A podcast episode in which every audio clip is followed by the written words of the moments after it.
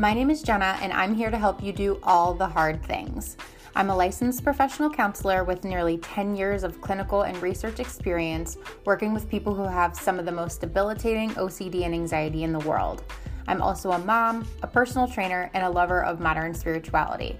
My goal is to bring you all the research, guidance, and encouragement you need to help you remember and know how strong you truly are. Now, let's get to it. Another day is here, and you're ready for it. What to wear? Check. Breakfast, lunch, and dinner? Check. Planning for what's next and how to save for it? That's where Bank of America can help. For your financial to-dos, Bank of America has experts ready to help get you closer to your goals. Get started at one of our local financial centers or 24-7 in our mobile banking app. Find a location near you at bankofamerica.com slash talk to us. What would you like the power to do? Mobile banking requires downloading the app and is only available for select devices. Message and data rates may apply. Bank of America and a member FDIC. We're back with another episode of All the Hard Things. And I have a blast from the past here, you guys. I have Elise Petranzio, AKA The Octopus. Um, and we're going to talk about her story a little bit. We're going to talk about this really terrible thing that a lot of us do called thought stopping and what the heck does that have to do with the pink elephant so um, yeah let's just go ahead and get get started with it so elise why don't you um, introduce yourself a little bit and then we'll start to get into thought stopping and and why that was something that you wanted to take and do something with Sure. Well, thank you again for having me. So, super excited to be back. I feel like so much has happened since the last time. Um, so, my name is Elise. I am the founder and person who currently still runs the, Octopus, which is an OCD advocacy and recovery shop.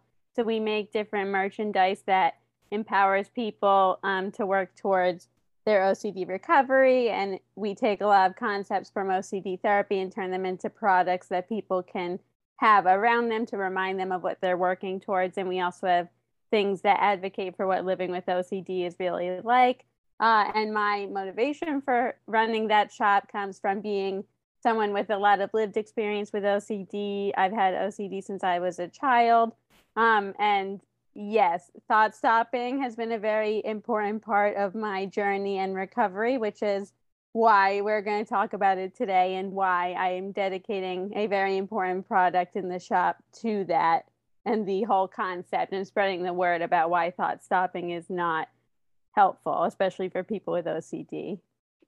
Right. And, you know, I think thought stopping, if you don't know much more about it, you know, unless you kind of get into what it is that you and I are going to get into a little bit, I think intuitively it kind of makes sense. Like, when we have these kind of spam thoughts or bad thoughts or just unpleasant or disturbing thoughts, which again, we all experience, right? So we've done research to determine that 95 to 99% of people have these intrusive thoughts, these scary thoughts or images that come out of nowhere. Um, and I think the one to 5% of people who say no are either lying or they have no idea what the question is about. So um, I think it's safe to say that regardless of where you're from or your mental health background or status or wherever, um, you have every once in a while these kind of junk or spam thoughts. And sometimes they just don't make sense. They're not consistent with your character. Um, sometimes they can even be really disturbing or really distressing and scary. Um, and so, just basic OCD cycle here is that while everyone experiences these intrusive thoughts, ideas, images, impulses, or feelings, um, people with OCD and anxiety tend to misinterpret that as somehow being significant. So there are a couple of different ways that people can do that by either over evaluating how responsible they are for their thoughts, um, over evaluating like how much they need to or can control their thoughts. Um, there's a lot of different ways that people with OCD and anxiety can kind of misinterpret an, ex- an intrusive experience that we all have and, and really truly means nothing into meaning something. And so then the OCD experience is once we feel like we kind of attributed some significance to that, then we feel a lot of anxiety. And one of the ways that you know, with the best of intentions, just trying to feel better and to regulate or become re regulated, um, is to get those experiences to stop. Like, ugh, just stop thinking about that. Stop thinking about that. You know, stop feeling that way, stop letting that image come into your mind. Um, kind of whatever you do, like do not think about that. Whatever you do, do not think about that. If you think about that, something bad is going to happen. Um, and so that's what we call thought stopping. So um, before I get into any anything additional related to thought stopping, Elise, can you maybe fill in the blanks that I might have missed? Like, how did thought stopping come up for you? Um, so as I was listening to you just now, it's interesting because I feel like the general population, um, I'm not exactly sure how to word the population I'm talking about, but especially people who have maybe never been to therapy before.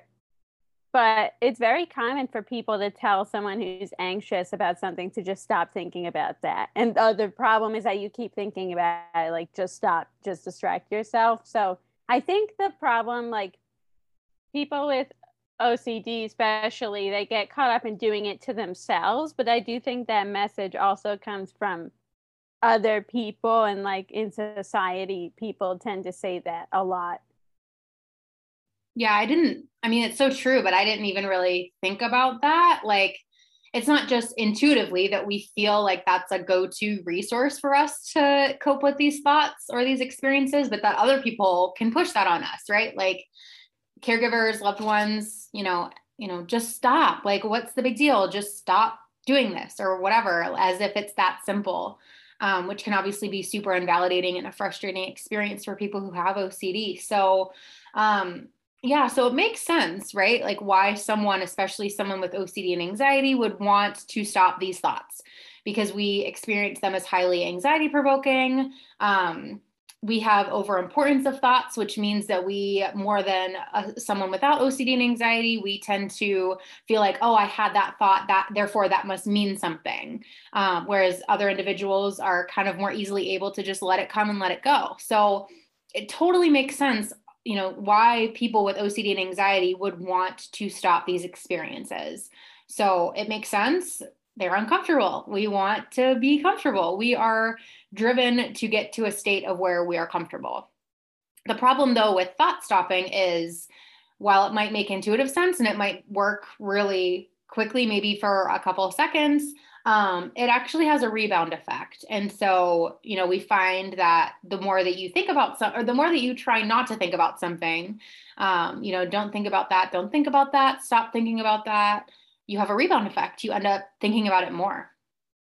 Yeah. So, um, when I was a kid and I was in therapy, I learned there was this example that my therapist used that I've since realized a lot of people's therapists use this example. Um, it's the pink elephant. So, um, if I were to tell you that you can think about anything right now, but you can't think of a pink elephant, what are you thinking about? Pink elephant. Yeah, you're asking me, but I think that's a good thing for our audience to to think of, right? Like everyone out there, when you're listening to this, whether you're walking or driving or whatever, just for the next couple of seconds or, or whatever, just try as hard as you can not to think of a pink elephant.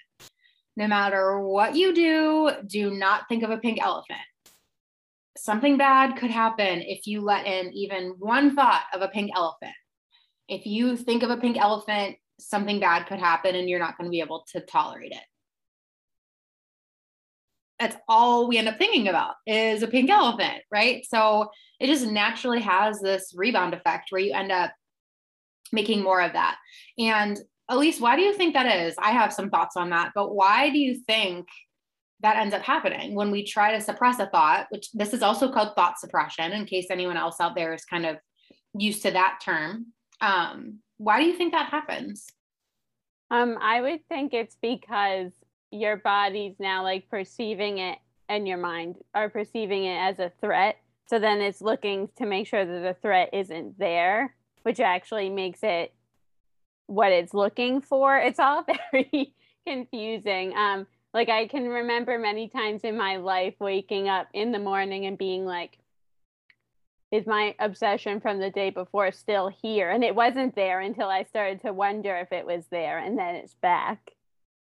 Because you, in order to look for something, you have to be thinking about it. If you're not looking for it, then it's not on your mind, if that makes sense. Right And, and you're bringing up two pieces, like two different areas that I want to go down. One, which is just this simple confirmation bias, right? So we are all as humans wired to actively look for information to confirm our fears. So, uh, the best way to kind of describe this is if you're looking for something, you're going to find it. So, um, if on your way to work, I tell you to look for all of the blue Jeeps, you're going to find a lot of blue Jeeps, probably more than you noticed in other drives to your work. But that doesn't necessarily mean that there are actually more Jeeps on this drive. It just means that you're paying attention to it more, right? Whereas before you weren't necessarily paying attention to it. So, you know, the whole concept is is if you're looking for it, you're going to find it. So, even even though maybe superficially or verbally we're trying to tell ourselves not to look for it, we're telling ourselves to look for it. It reminds me of my toddler. You know, I think we can all relate to how if a toddler hits someone like their brother or their sister, you're not supposed to say, don't hit your brother or your sister.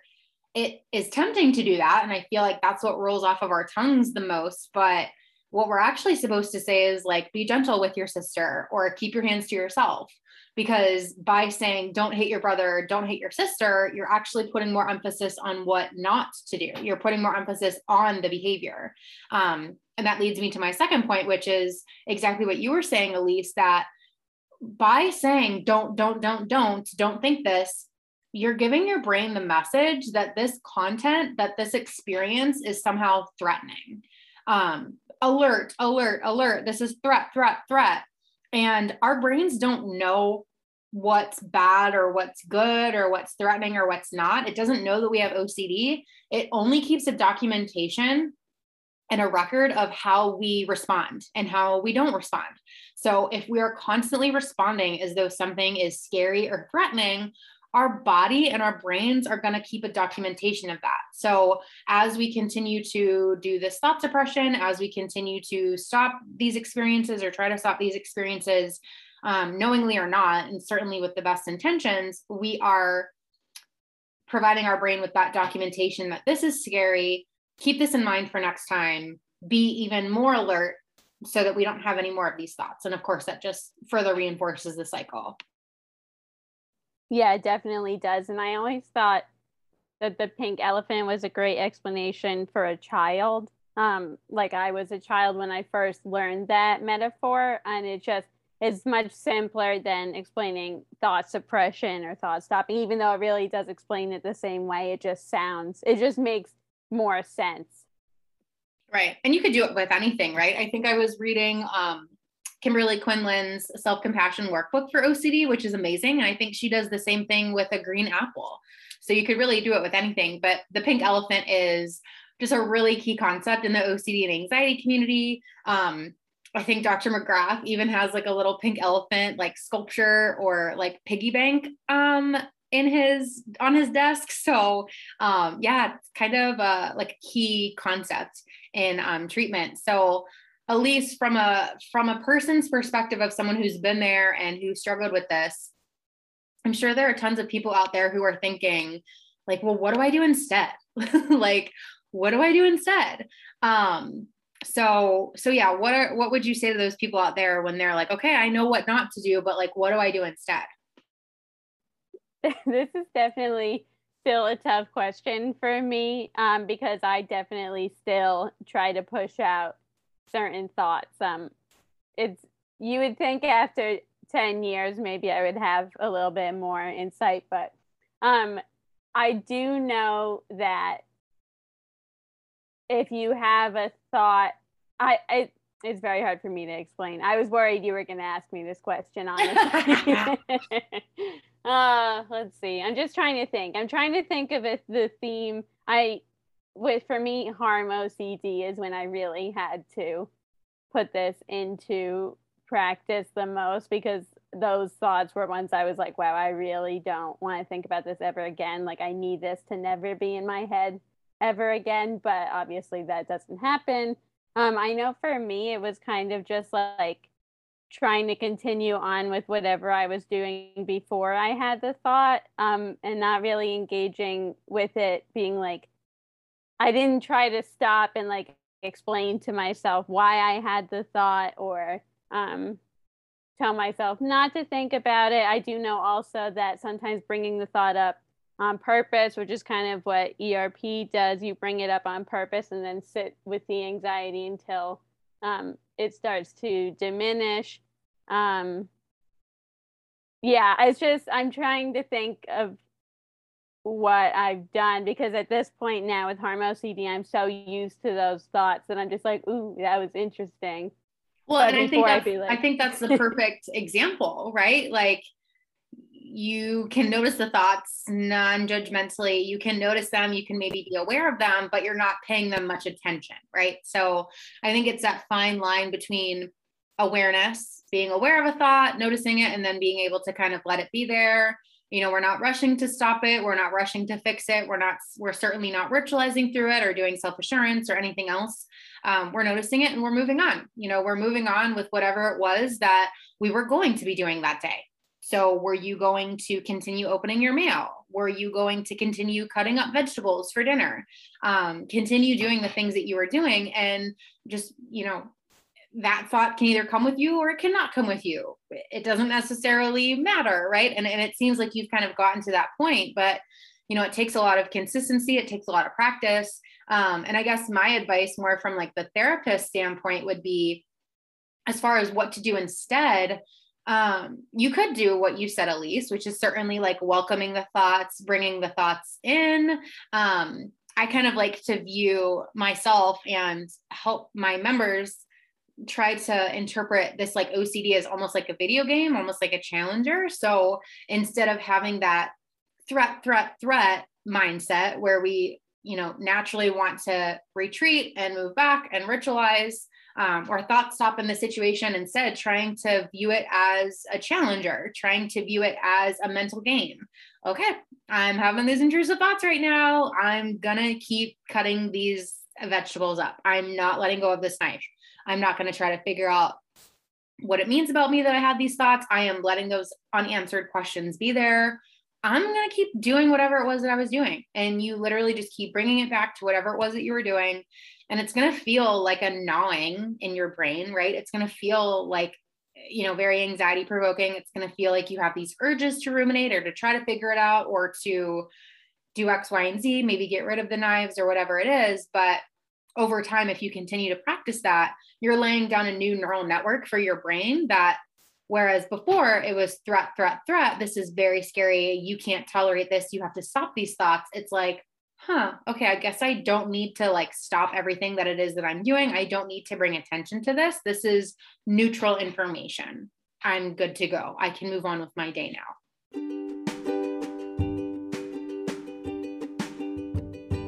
I've often said that one of my favorite go to self care routines is to get my nails done. But if you're like me, then you just can't justify salon prices or the harshness that these bring to your nails. Olive and June allows you to get the salon quality manicures and pedicures at home. You can easily go up to seven days without chipping. You don't have to leave the house, and you can finally stop spending $35 or more every two weeks on getting them done. For $10 off your first order, head to my website at www.jennaoverbaugh.com and click on deals. Yeah, for sure. I'm just sitting here thinking about how nice it is that I don't flip out every time I have a thought like that now because I mean, it's been 10 years since I started having harm OCD as a theme, but in the beginning, I was like sleeping all day just to avoid being awake and like having thoughts. So I'm just like, it really does work and it's very nice. Like the payoff is it's very good. So well, and and you bring up payoff, which is so interesting with OCD treatment, right? Like the short-term benefit of the compulsions, obviously, that you feel better. Um, even if it's just for a couple seconds, couple minutes, or a day or whatever um, obviously the long-term consequences that that anxiety comes back and you're probably going to stay sick if not get sicker right um, the difficult part about exposure and response prevention and not stopping your thoughts you know doing the opposite which is allowing them to be there if not leaning into them and welcoming them in is that in the short term it feels really uncomfortable. It's awful and it might even feel worse than what it did before right? Like if uh, if you especially have that extinction burst where your anxiety gets even higher. Um, but the long term benefit is obviously what you're saying at least which is like that you can recover and that where you used to sleep all day you're now able to like have these conversations and look back with this gratitude and like holy cow i can't believe that my life is so different now. That's just so cool. No it really is. That's awesome. So speaking of pink elephants um again because it is such a prime and like central concept in ocd treatment let's talk about just what you decided to do with this pink elephant. Yes. So, um, obviously, this concept is very important to me as I just kind of expressed that it really changed my life. Um, the idea of being able to accept thoughts that come through that you don't like. So, the pink elephant is very dear to me, and I've known about it a very long time. Um, so, I did want to find a way to bring community or that lesson if someone hasn't heard it um, to other children with OCD. So what I I have a pink elephant sticker in the shop, but I wanted to take it one step further. Um, and I designed a pink elephant stuffed animal, and it will tell the story of the pink elephant example on the tag so that anyone who sees it can learn it. Um, and so I'll be selling those in my shop, and every time one is purchased, one will also be donated to um, a child that's in residential treatment for OCD. So it'll be spreading the message um, to children across the country who are away from home and trying to get a handle on their OCD and they have something to like physically comfort them and also remind them of what they're trying to do. So I'm super excited about it. It's probably my favorite thing that's in the shop or that I've done with the shop. So it's going to be really special, I think. Yeah, that's so so cool. And I think, you know, you'll have the benefit of giving these children, um, you know, a nice surprise, a nice gift um, during a really dark, um, isolated time in their life. Um, you know, obviously being away from friends, being away from family, that can be really, really difficult. Um, so I think you'll give them that benefit. And what if these what if these kiddos didn't realize thought stopping before, right? Like that might be a huge turning point, like a kind of clarity moment or a lightning bolt moment. Um, where maybe they realized that they were doing something that they didn't realize they shouldn't be doing. So I think it's what you're doing is super important. Um, I agree. I think this is big. Everything that you've done so far, like the stickers and everything else, has been so special. But there's something just really amazing about this. Um, and the pink elephant, you guys, is so darn cute. Oh my gosh. And it's big. It's big. Um, so I know our audience members, I, am going to post a link for you guys to all of Elise's stuff, her um, Instagram page. I'll post her um, OCD and recovery advocacy and recovery shop. Um, and I'll also post a link like for the wait list so that everyone can kind of learn more information. But just tell us like what it looks like really quick. It's so cute. I love it. Yeah, so it's a I have mine right in front of me. I have the one prototype because the rest that's why it's a wait list instead of a live order. But um, it's 12 inches tall. It's light pink. It's got these big floppy ears. It's actually it's a really high quality stuffed animal. It's very dense. Um, it has pink toenails, you know, because a pink elephant in the wild would probably not have white toenails. It was like we gotta play with this a little. And it's got these big black eyes. It's and it's sitting, so it's can be put anywhere very easily. I have one on my desk where I put everyone's orders together. And I just think it's going to be, it's really fun. I honestly, I don't have any stuffed animals besides this one. And I am not, I would not have pegged myself as someone who would have bought a stuffed animal. I'm I'm 25. Nothing against stuffed animals. I know the squishmallows or whatever they're called. They're very popular right now. But I have found a lot of comfort actually just from having one. I look like having the pink elephant, I tend to look at it whenever I'm like getting very obsessive or compulsing a lot in my room and I feel like it's just watching me. It's like, don't don't do that. You know, you know what to do. So I actually really it's your it's like, like your little little teammate. Like it's your your OCD recovery mascot. It is. It feels like it's so different than just getting like a pink elephant like in a store because you know that it's tied to the OCD community and it's mm-hmm. benefiting other people with OCD. So I feel like it knows what OCD is, just like inherently. Mm-hmm. For sure. Yeah, definitely different from just like going and getting one online, you know, from from someone else. Um, this is special for sure.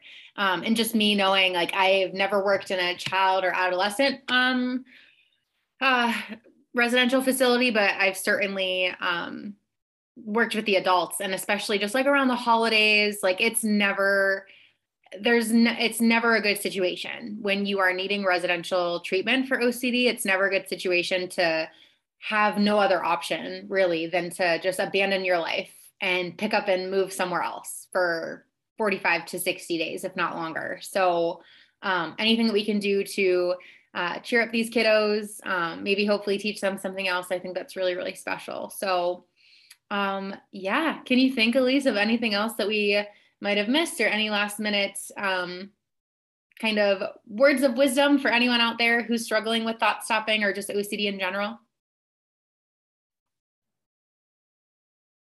Uh, like trying to think. I feel like we really covered it. I think in general, it's just let let your thoughts come and eventually they'll go. There's a song.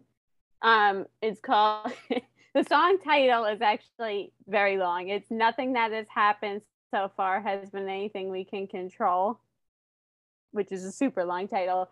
I actually really like that. Yeah, I did. I got into it during COVID, which I feel because someone showed me it during COVID, like during the first lockdown, which it was very appropriate for that.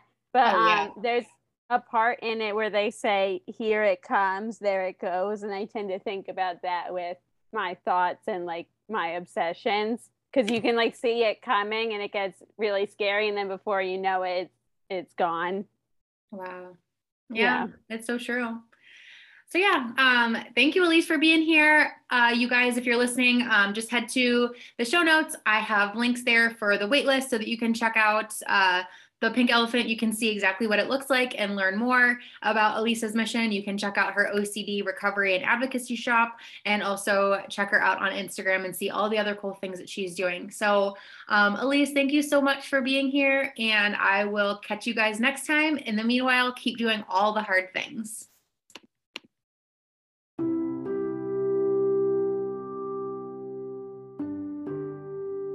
For more information and resources, head to my website at www.jennaoverbaugh.com.